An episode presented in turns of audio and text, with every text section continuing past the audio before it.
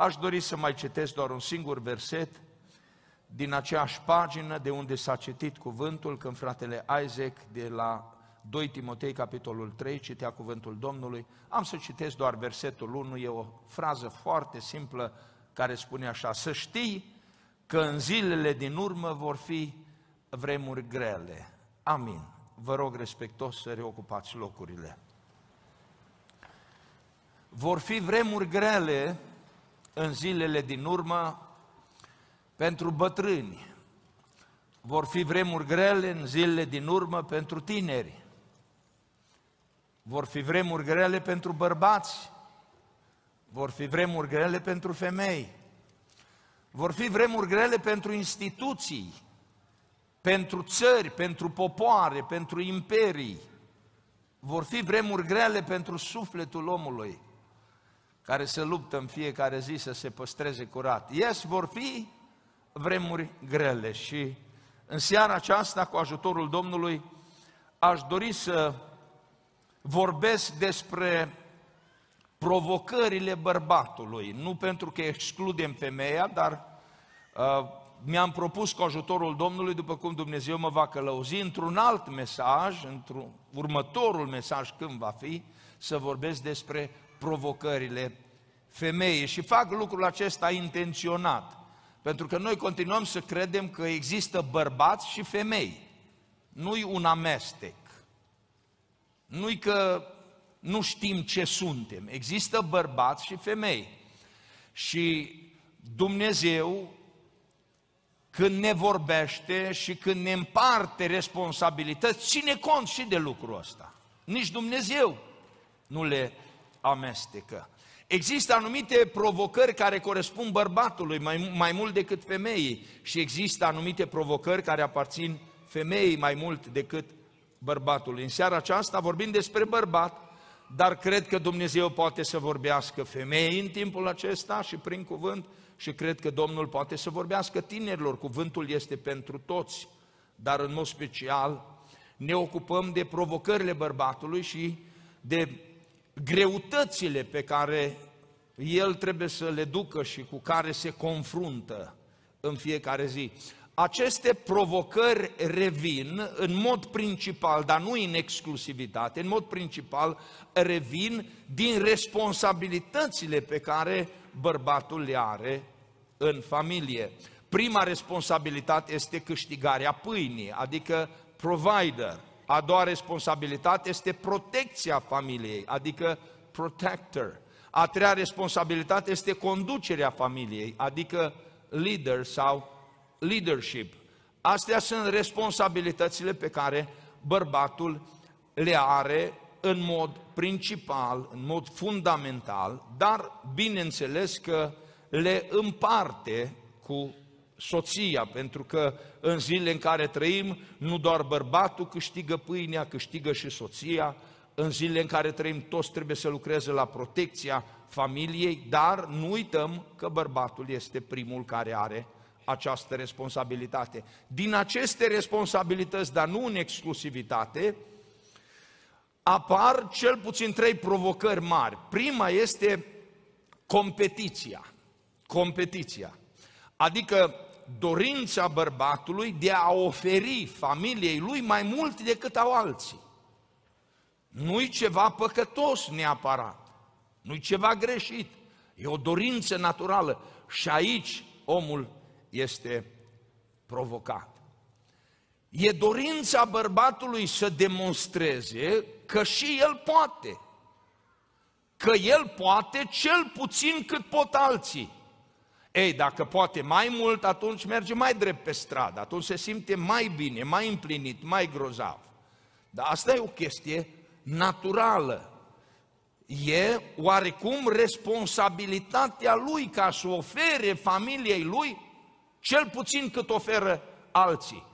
Nu vrea să rămână chiar ultimul. Întrebați pe orice bărbat din lumea asta. Dacă se simte bine pe ultimul loc, bă, tu ești ultimul din lumea asta. Acolo nu merge chiar cum zic alții, că eu să fiu ultimul care intru în împărăția lui Dumnezeu. Nu știm cine va fi ultimul și n-ar trebui să ne luptăm să fim ultimi în împărăție, ar trebui să ne luptăm să fim primii în împărăție, primii în fapte bune, primii în sfințenie, primii în umblarea de frica Domnului.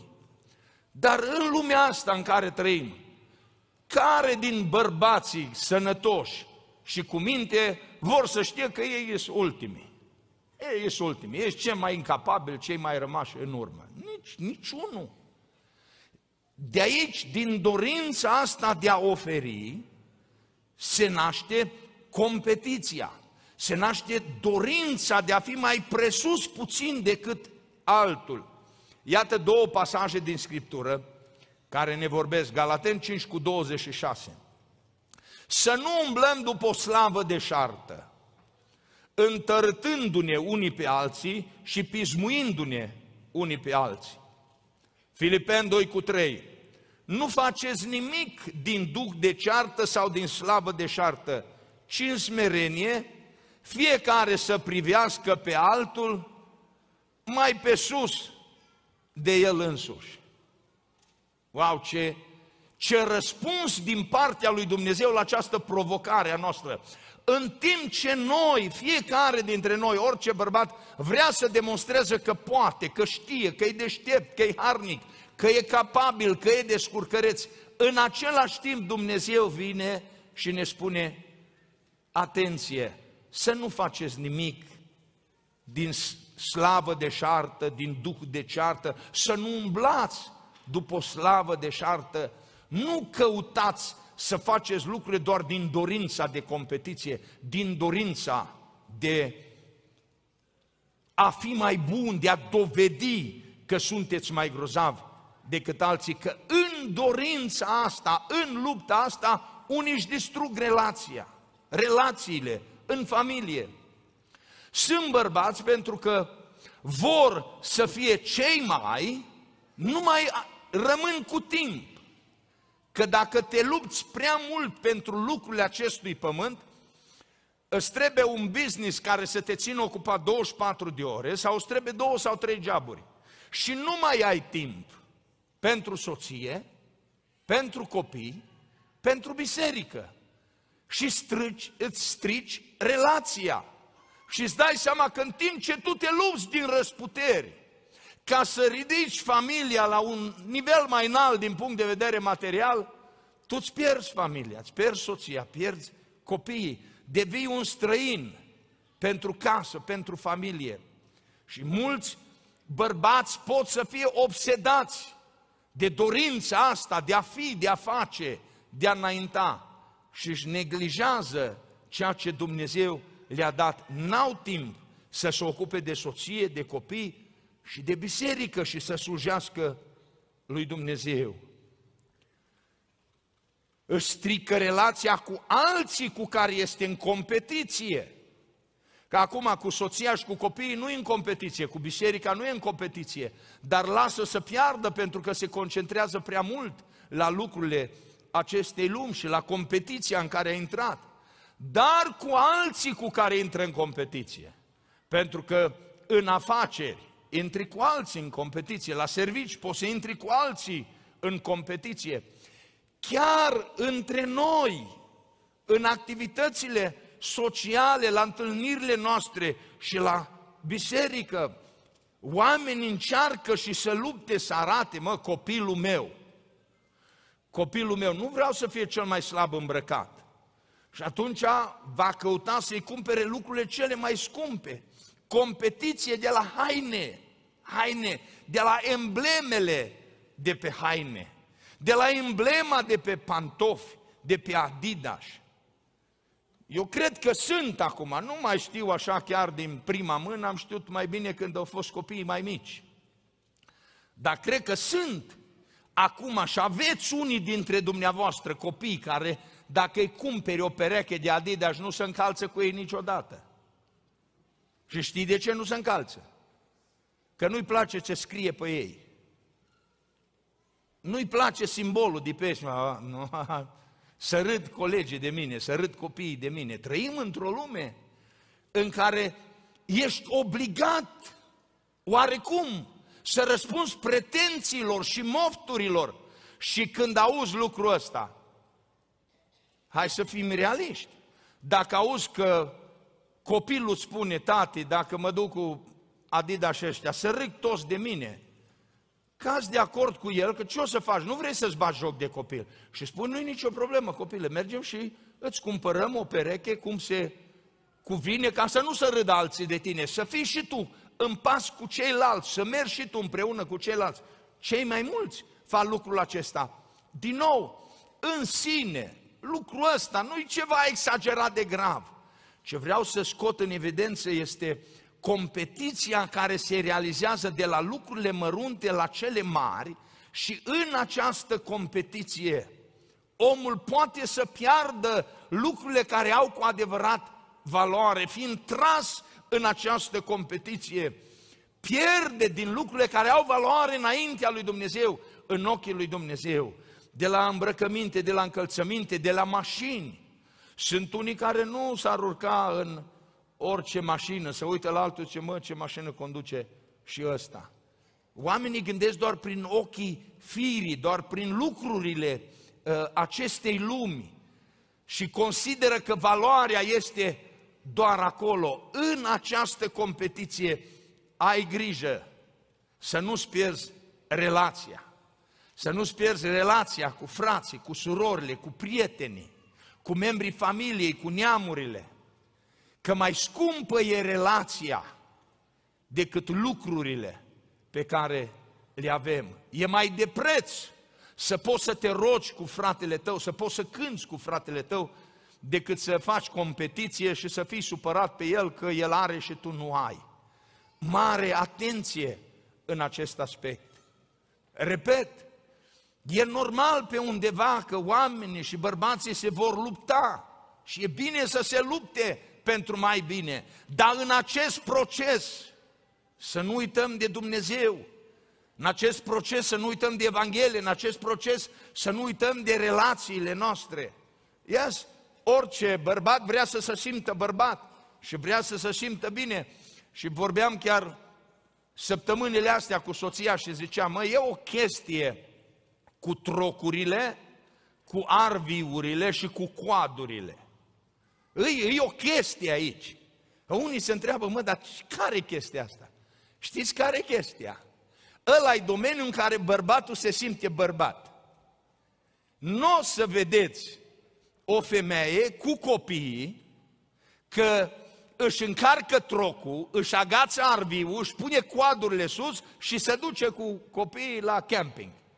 Nu o să vedeți lucrul ăsta. Și dacă îl vedeți, e o minune. Ăla e domeniul în care bărbatul, el să simte bărbat, că e lucru care nu aparține femeii. Nu aparține încă, încă nu aparține, nu știu ce se întâmplă cu lumea asta, că s-ar putea să, să schimbe. Dar acolo e domeniul unde nu, nu-i spui la femeie, du-te și, du-te și leagă, pune fifth wheel-ul pe troc, ok? Vezi că trebuie să te duci, du-te afară și conectează-l. Nu, asta e o chestie de care bărbatul se ocupă. Ăsta e domeniul în care bărbatul se simte că își face datoria față de familia lui. Că de aia are așa mare succes chestia asta. Și asta fără ca să o condamn sau fără ca să o laud, e doar o parte din viață. Dar pentru cei care se întreabă de unde vine chestia asta, asta e primul. Bărbatul acolo să simte că fără el nu se poate.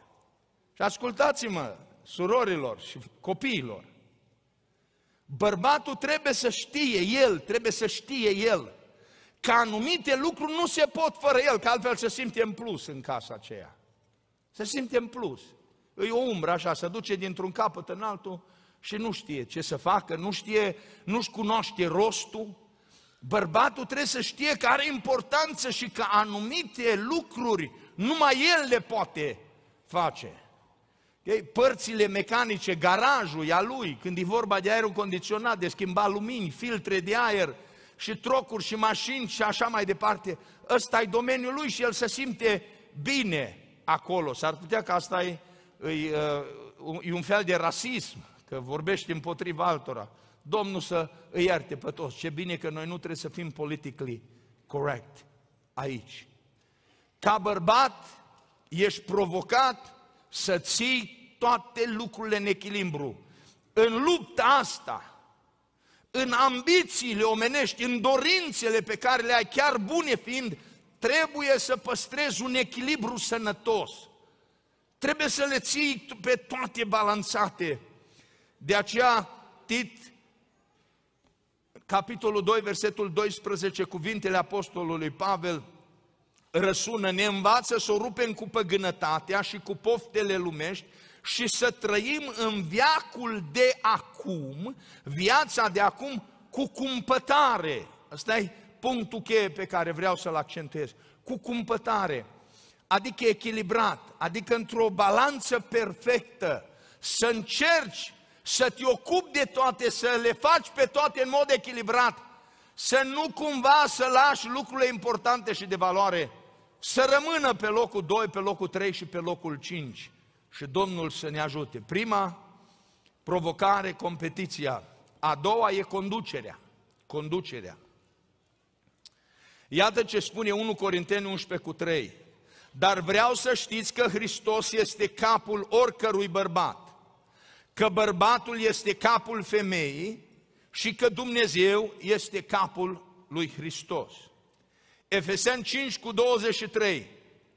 Căci bărbatul este capul nevestei, după cum și Hristos este capul bisericii, el mântuitorul trupului. Analogiile, asemănările folosite de Pavel nu pot fi atacate, sunt clare.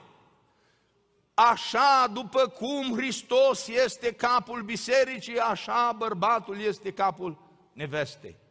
Așa după cum Tatăl este capul lui Hristos, așa bărbatul este capul femeii. Aici nu-i loc de negociere sau de atac, loc de negociere este modul în care interpretează fiecare. Și aș vrea să vă spun că oricum am căutat să interpretăm, oricât de liberi am fi în interpretare, invers nu se poate. Oricum ai încerca să forțezi textul, nici cum nu poate să iasă de aici că femeia e capul bărbatului. Nici cum nu iese asta. Oricât ai încerca, nu iese. Trebuie să recunoaștem ceea ce a hotărât Dumnezeu în dreptul familiei. Hotărârea asta n-am luat-o ei, eu n-au luat-o bărbații, n-au luat-o femeile, n-au luat-o copiii. A luat-o Dumnezeu. Asta, așa a stabilit Dumnezeu.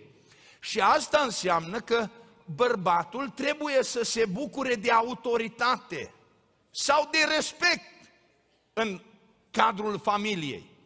Dacă el are autoritate și dacă el are respect, poate să conducă. Dacă nu se bucură de respect, nu poate să conducă. Și e foarte simplu. Asta aparține femeii, nu doar bărbatului că bărbatul nu poate să conducă fără femeie. Că dacă vine copilul la bărbat și îl întreabă, tati, am voie? Și bărbatul zice, n-ai voie. Și merge la mama. Și mama îi spune, da, ai voie. Poate să, ce, ce poate să conducă bărbatul?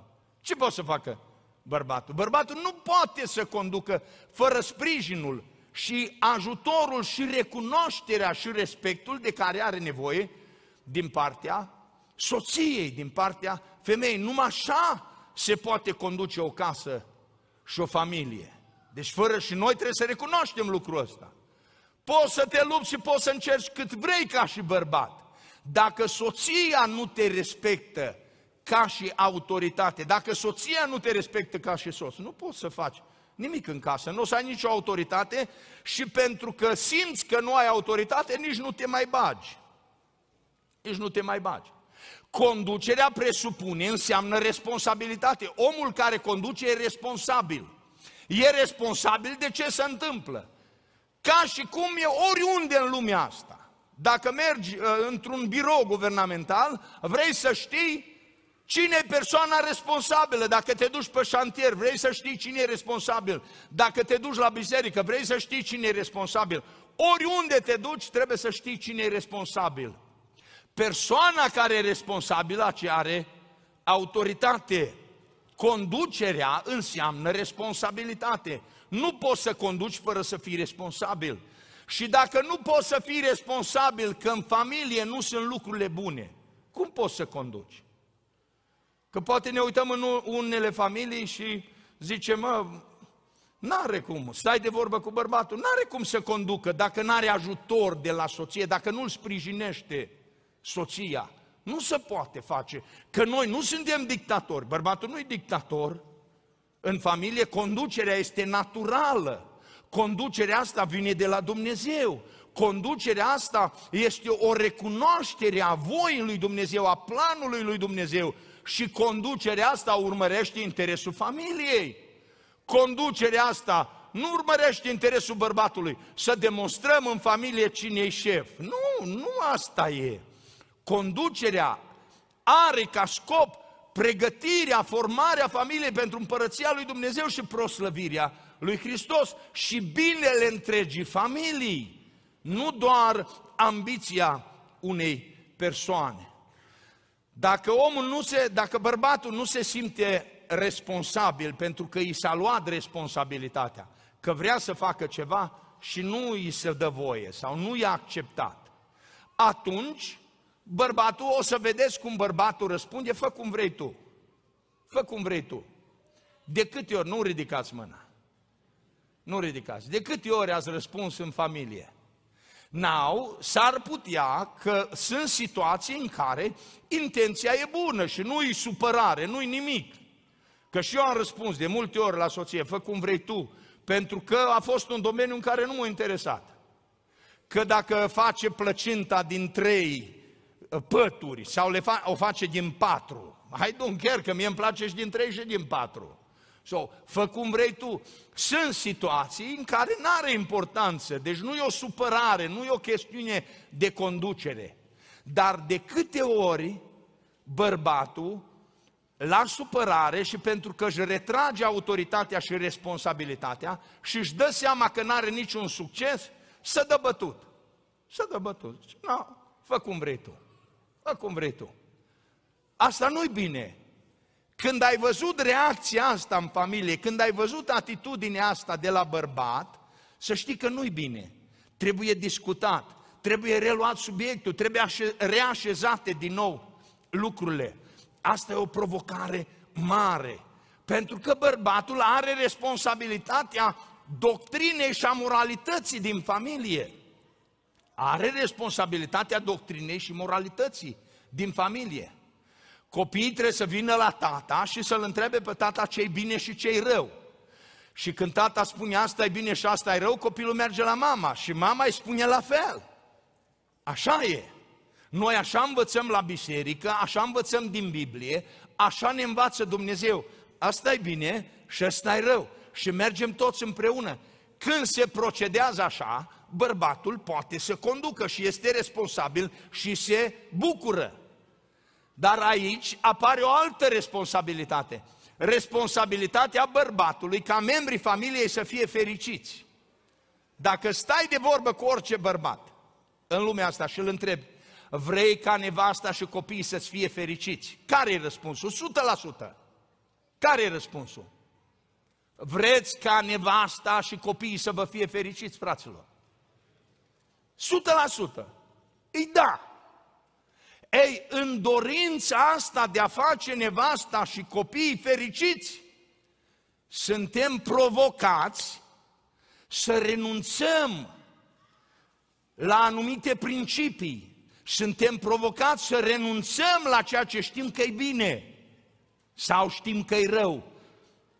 Să schimbăm linia, să schimbăm mersul. Pentru că dacă spui ce e bine, e supărare. E supărare. Și ca să nu fie supărare, cedezi, renunți. Dar să știți că în ochii lui Dumnezeu, în momentul în care ai renunțat la doctrina sănătoasă, în momentul în care ai renunțat la principiile biblice, ca să-ți faci nevasta și copiii fericiți, ai pierdut. Ai pierdut în ochii lui Dumnezeu, ai pierdut autoritatea pe care ți-a dat-o Dumnezeu. N-ai câștigat. De moment ai câștigat. că se happy și nevasta și copiii, 5 minute, 10 minute, o zi, două, o săptămână, dar după aia nu mai este happy. După aia lucrurile se schimbă. Pentru că nu ne este permis să renunțăm la ceea ce ne-a trasat Dumnezeu ca să-i facem pe ceilalți happy. Noi toți trebuie să fim fericiți împlinind voia lui Dumnezeu. Toți trebuie să fim fericiți. Și știu că la lucrurile mărunte cedăm. De câte ori la lucrurile mărunte și nu e nicio problemă. Și eu am cedat de atâtea ori și nu îmi pare rău că am cedat. Am cedat că am cumpărat un cățel odată. Am cedat. Au fost tocmai înainte de sărbători. Fetele erau mici acasă, nu știu ce mi-a trebuit să mergem pe la mall și la mall am intrat pe la un store acolo unde erau căței. Mă, dar erau frumoși din calea afară și mie mi-s dragi câini. Nu, trebuie să recunosc lucrul ăsta, dar nu chiar așa de... Nu, nu fără minte, știi? Am o limită. Și când am venit acasă, fetele erau plouate, distruse pe sofa. N-aveau chef de vorbă, n-aveau chef de nimic, au vrut să le iau un câine. Și a zis, mă, nu vă iau câine, că nu-i. Da, au fost un pic de negociere, soția zice, mă, uite-te la ele, mă, vine Christmas, da? uite, uite ce năcăjite sunt. Ok, o să le fac happy. Și le-am făcut happy, na. Am mers și l-am cumpărat. L-am ținut un pic și l-am vândut cu 10% din preț sau 20% din preț, l-am vândut, că nu a fost deținut prin casă. Vai ce mi-a făcut prin casă, vai, vai. Fiecare zi era o zi de ispită și de necaz. N-ai un lucru mărunt, nu poți să zici, băi, păcat, nu-i păcat. Nu e o chestie de moralitate. Bărbatul o să cedeze și știu că o să cedezi ca și bărbat că vrei să-ți vezi nevasta și copiii fericiți, dar ai grijă că vei fi provocat să cedezi atunci când e în joc doctrina, atunci când e în joc adevărul, atunci când e în joc neprihănirea, atunci când e în joc doctrina, ai grijă, acolo să nu cedezi. Acolo să nu cedezi, să-ți faci datoria, că vine vremea în final să închizi ochii și să închid ochii și noi vrem să stăm cu fruntea sus înaintea Domnului că ne-am făcut datoria. Dacă nevasta, dacă copiii acceptă, ascultă, slăvit să fie Domnul, dacă nu-i responsabilitatea lor. Ei vor da socoteală înaintea lui Dumnezeu, dar noi trebuie să avem grijă. Și e foarte important lucrul acesta.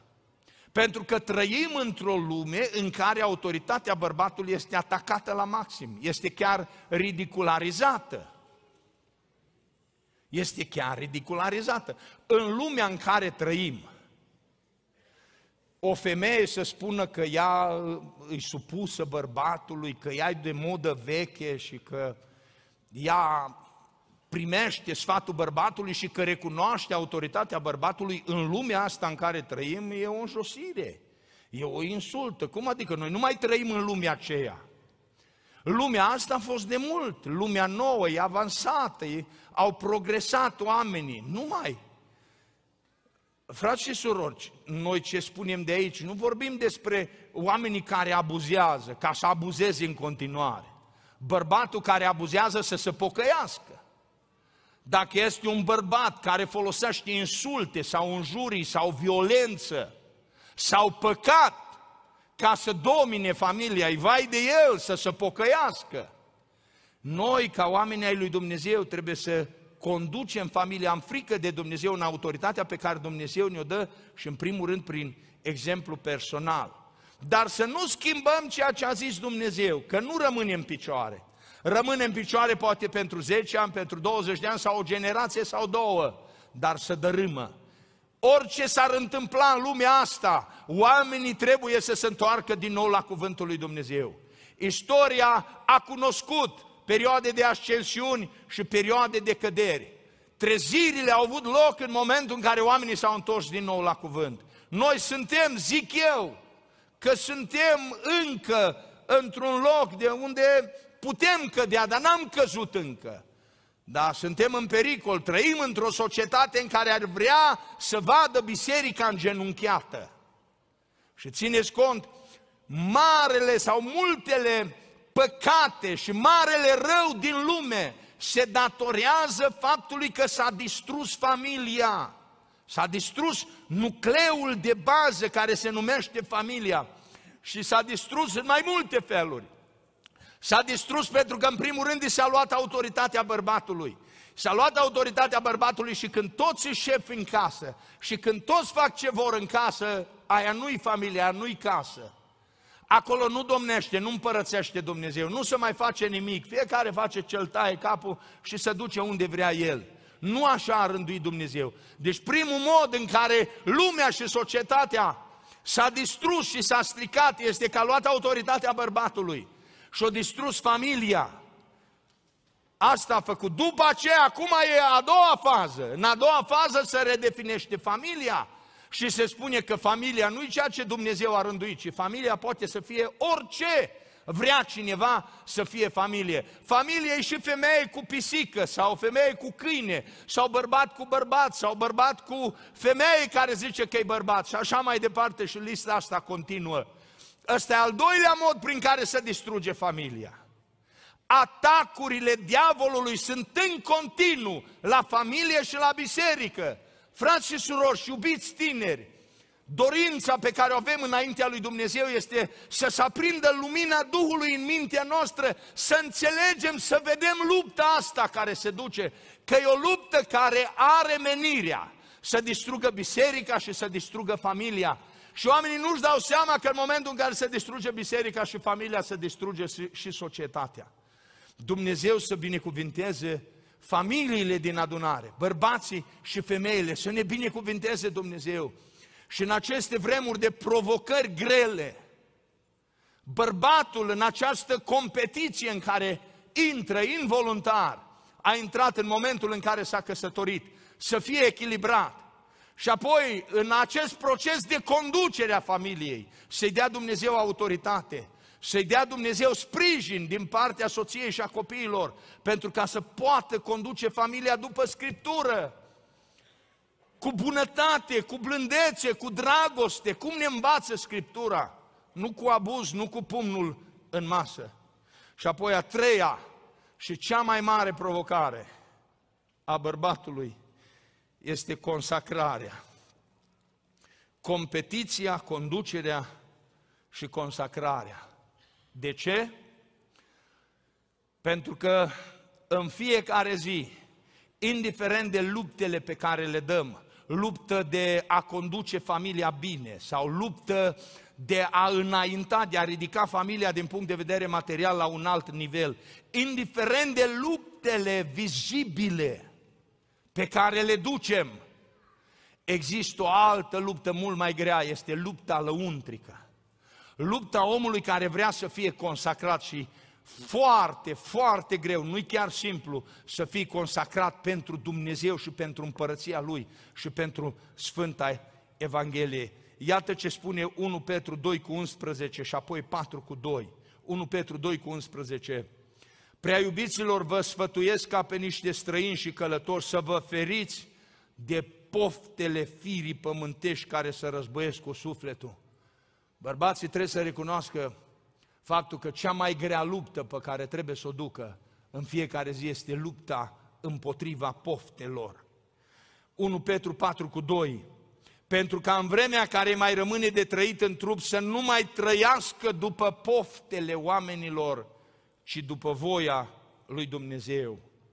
Există lupte spirituale pe viață și pe moarte pe care fiecare bărbat și a zice fiecare femeie trebuie să le ducă în fiecare zi. Bărbații într-un fel și femeile în alt fel. Bărbatul este ispitit prin priviri, prin ochi. Bărbatul este stimulat prin ochi, prin privire. Bărbatul trebuie să vadă. Și femeia trebuie să vadă, dar femeia e mai mult stimulată prin uh, ureche, prin auz. La femeie trebuie să-i vorbești frumos. Bărbatul trebuie să vadă ce-i frumos și să fie atras și la femeie trebuie să-i se vorbească frumos. De aceea, multe fete bune au căzut victime la băieți vagabonzi și șmecheri care le-au dus, zicem noi, cu zăhărelul, care le-au îmbătat de cap cu vorbe frumoase, cu auzit, vai ce frumos știe să vorbească, mai ales dacă e un pic pregătit prin text și prin e-mail, hai, o fură așa, o ia de pe picioare, deja săraca ajunge în nori, cu, cu mintea, plutește, îi îndrăgostită și vine mama și tata, o prinde de picioare și hai, hai înapoi jos, hai fătuța. Draga mea, hai că nu-i, nu-i chiar așa, dar nu se poate. Combată de cap, o amețește. Pe bărbat îl, îi îmbată de cap imaginile, îi amețesc imaginile, îi fură imaginile. Și pe femei, cuvintele frumoase și atrăgătoare. Acum eu uh, nu zic că e păcat lucrul ăsta, dacă chiar iubești o fată, vorbești frumos cu ea și atrage-o, că e datoria ta. Vorbești frumos și să o convingi că o iubești. Și dacă te-ai căsătorit, vorbești frumos cu ea, cu nevasta ta. Vorbești frumos. Și e ok să mai fii și romantic. Și e ok să folosești cuvinte plăcute, să o încânți. Nu, nu-i păcat. Păcat e atunci când arta asta se folosește pentru a duce în eroare, pentru a păcăli și diavolul e maestru. Pentru bărbați, imaginile, imaginile, privirile sunt sursa numărul unu a căderii, a ispitelor și a căderii. Oriunde te duci, când ai ieșit afară din casă, ești izbit de la billboards, la magazine, oriunde te duci, oriunde te duci în lumea asta. Și așa a lucrat diavolul și așa a păcălit Dumnezeu lumea asta, că acum nu mai există limite. Nu mă refer la persoanele din adunare, mă gândesc că persoanele din biserică, surorile și tinerele, au mai mare grijă. Dar aduceți-vă aminte că cea mai erotică și cea mai atrăgătoare porțiune a trupului femeii este de la gât și până aici. De la gât și până aici. Asta înseamnă că porțiunea asta trebuie acoperită întotdeauna cu mare, cu mare, cu mare grijă. Pentru că acolo se uită bărbatul.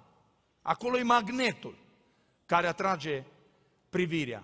Și acum când te duci, te, te duci la Walmart, mă duc la Walmart la bancă și pur și simplu vine dezbrăcată. E dezbrăcată, pur și simplu e dezbrăcată. Trebuie să-ți dai palme peste ochi până când ajungi la cashier acolo ca să-ți depus cei sau să scoți ceva afară din bancă. E teribil ce e în lumea actuală și unde au ajuns să fie convinse persoanele de sex opus că e normal ca să se poarte, să poartă pur și simplu dezbrăcate. Și e acceptabil în lume. Este acceptabil. Cineva va zice cum? Păi un strat de piele, doar încă un strat de piele, ori e alb, ori e negru, ori e bleu marin și-a luat un strat de piele pe corp, dar în rest este perfect dezbrăcată. Și bărbatul este ispitit oriunde se duce. Ai deschis televizorul, ai deschis iPad-ul, ai deschis telefonul, te duci la magazin, oriunde te duci ești bombardat. Și lupta asta, în lupta asta, se întâmplă să cazi. Și în lupta asta trebuie să fii conștient că diavolul este pe urmele tale ca să cazi. Diavolul este pe urmele tale ca să te biruiască.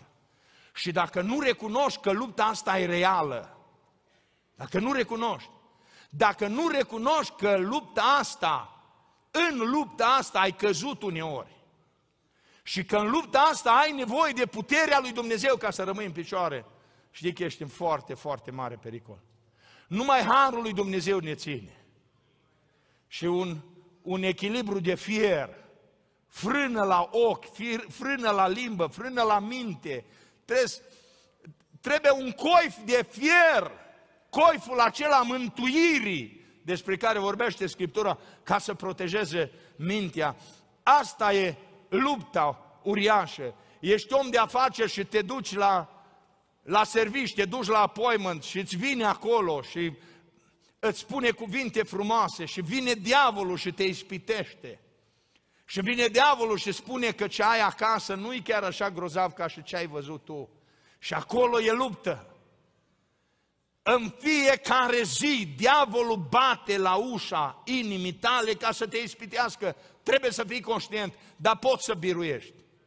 Poți să biruiești. Prin acest cuvânt, printr-o sfințire intenționată, prin puterea Duhului lui Dumnezeu care îți acoperă mintea, să pui frână și să spui nu. Asta nu-i pentru mine. Ce am eu acasă e mai frumos, ce am eu acasă e mai bine. Dumnezeu m-a binecuvântat. Nu mă interesează de nimic din lumea asta, nu mă interesează de nimeni din lumea asta în felul acesta. Ce mi-a dat Dumnezeu sunt fericit și sunt împlinit. În această provocare uriașă, ne rugăm ca Dumnezeu să întărească bărbații, să fie oameni consacrați și să fim toți oameni hotărâți cu inima, cu mintea, cu viața pentru Dumnezeu. Să punem un filtru puternic, un gard de fier care să ne păzească și să ne protejeze. Proverbe 12 cu 4 spune că o femeie cinstită este cununa bărbatului ei. Dumnezeu ți-a dat o femeie cinstită, dă slavă lui Dumnezeu pentru asta, că e mai scumpă decât toate bogățiile lumii acestea. Să nu-ți umple mintea și ochii în altă parte. Ți-a dat Dumnezeu o femeie cinstită, bucură-te de ea și dă slavă lui Dumnezeu. Proverbe 31 cu 10 spune, cine poate găsi o femeie cinstită? E mai de preț decât mărgăritarele. Și tu și eu, nouă ne-a dat Dumnezeu, ne-a binecuvântat Dumnezeu în felul ăsta.